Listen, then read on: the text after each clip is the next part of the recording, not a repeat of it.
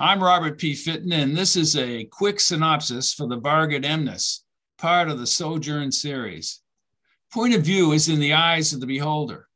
Unlike the first book of the Sojourn saga, the Vargut Emnas begins with the Creods attacking the genetically connected beings that the Creods call Mantari.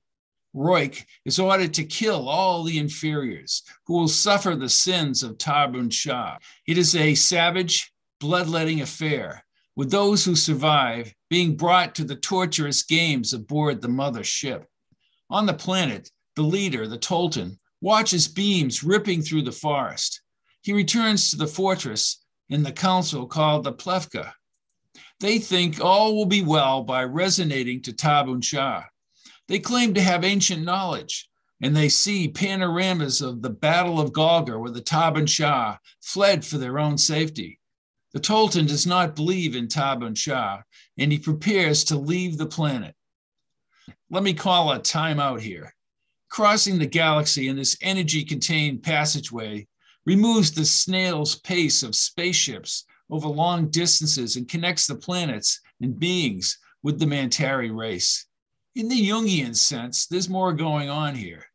The brutal inner vengeance of the Creod represents the shadow aspects of the human psyche the interaction of energy in the universe is like the psychic energy of the mind. In Desperado, Tom Loftus's repressed memories of who and what is comparable to the repressed memories existing in all of us. His past experience is critical, but not all encompassing to his fulfilling of his destiny. Okay, back to the game. Let's meet Sard, the brutal Vargut with 100,000 Creods serving him on his vessel, the Aragosta. Sard is forming the Death Empire to rid the Humea, the universe, of all inferiors. Nice guy, huh? Sard believes the leaders, the upper echelon, are ineffective. Of course he does. He doesn't believe the inferior stories of the Suryaf Khan and the Taban Shah's final battle. The upper echelon now forbids Sard from hunting Mantari. Sard is ready to assume his own destiny and destroy the upper echelon. On the Tolton's planet, Roik is hacking up the inferiors. The Creod hordes are marching to the gates. Sard arrives and personally goes into battle viciously, the bloodthirsty alien butcher that he is. The Tolton fights but retreats to the Plevka, who resonate to Tabun Shah. A green liquid energy sea appears from behind the walls. The Tolton curses the Tabun Shah, grabs his clear cruxel that he's had since birth, and moves onto a boat that can navigate the energy sea, knowing that he will rise again. A burst of colored particles forms in the sail as the Tolton vanishes into the green glow. After slicing up more inferiors, somewhere else, Sard is ready to confront the upper echelon by trickery. And by now, our hero Loftus and his buddy Zach have been on the passageway for 153 days before they see a glow on the horizon. A vessel passes them in the distance like a ghost ship.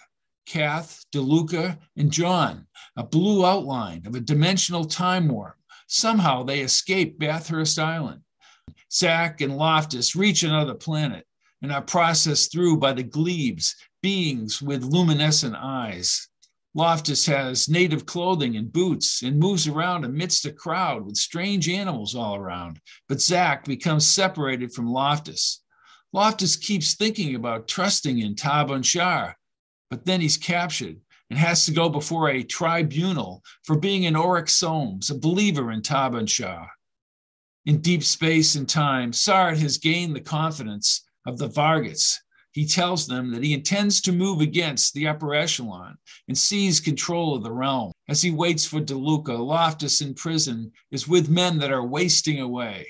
The bundschaft that he wears around his neck is etched with tenets from the 10th tenet of the Seba in the first millennium. Etchings spontaneously appear, and he vows to find the saber and read the words of Tabun Shah. The worship of Tabun Shah is forbidden the sentence is immediate death. Loftus doesn't fear death. He, three, two, one. Loftus doesn't fear death. He's given words he does not know. Something tugs at his mind and emotions. a peaceful essence convinces him that he will survive.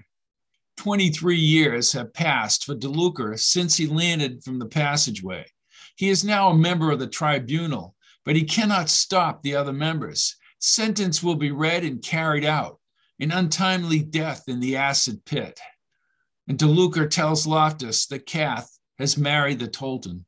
In the stands, the white haired Kath, goblet in hand, sadistically watches the games as Loftus is brought up to be killed in the acid pit.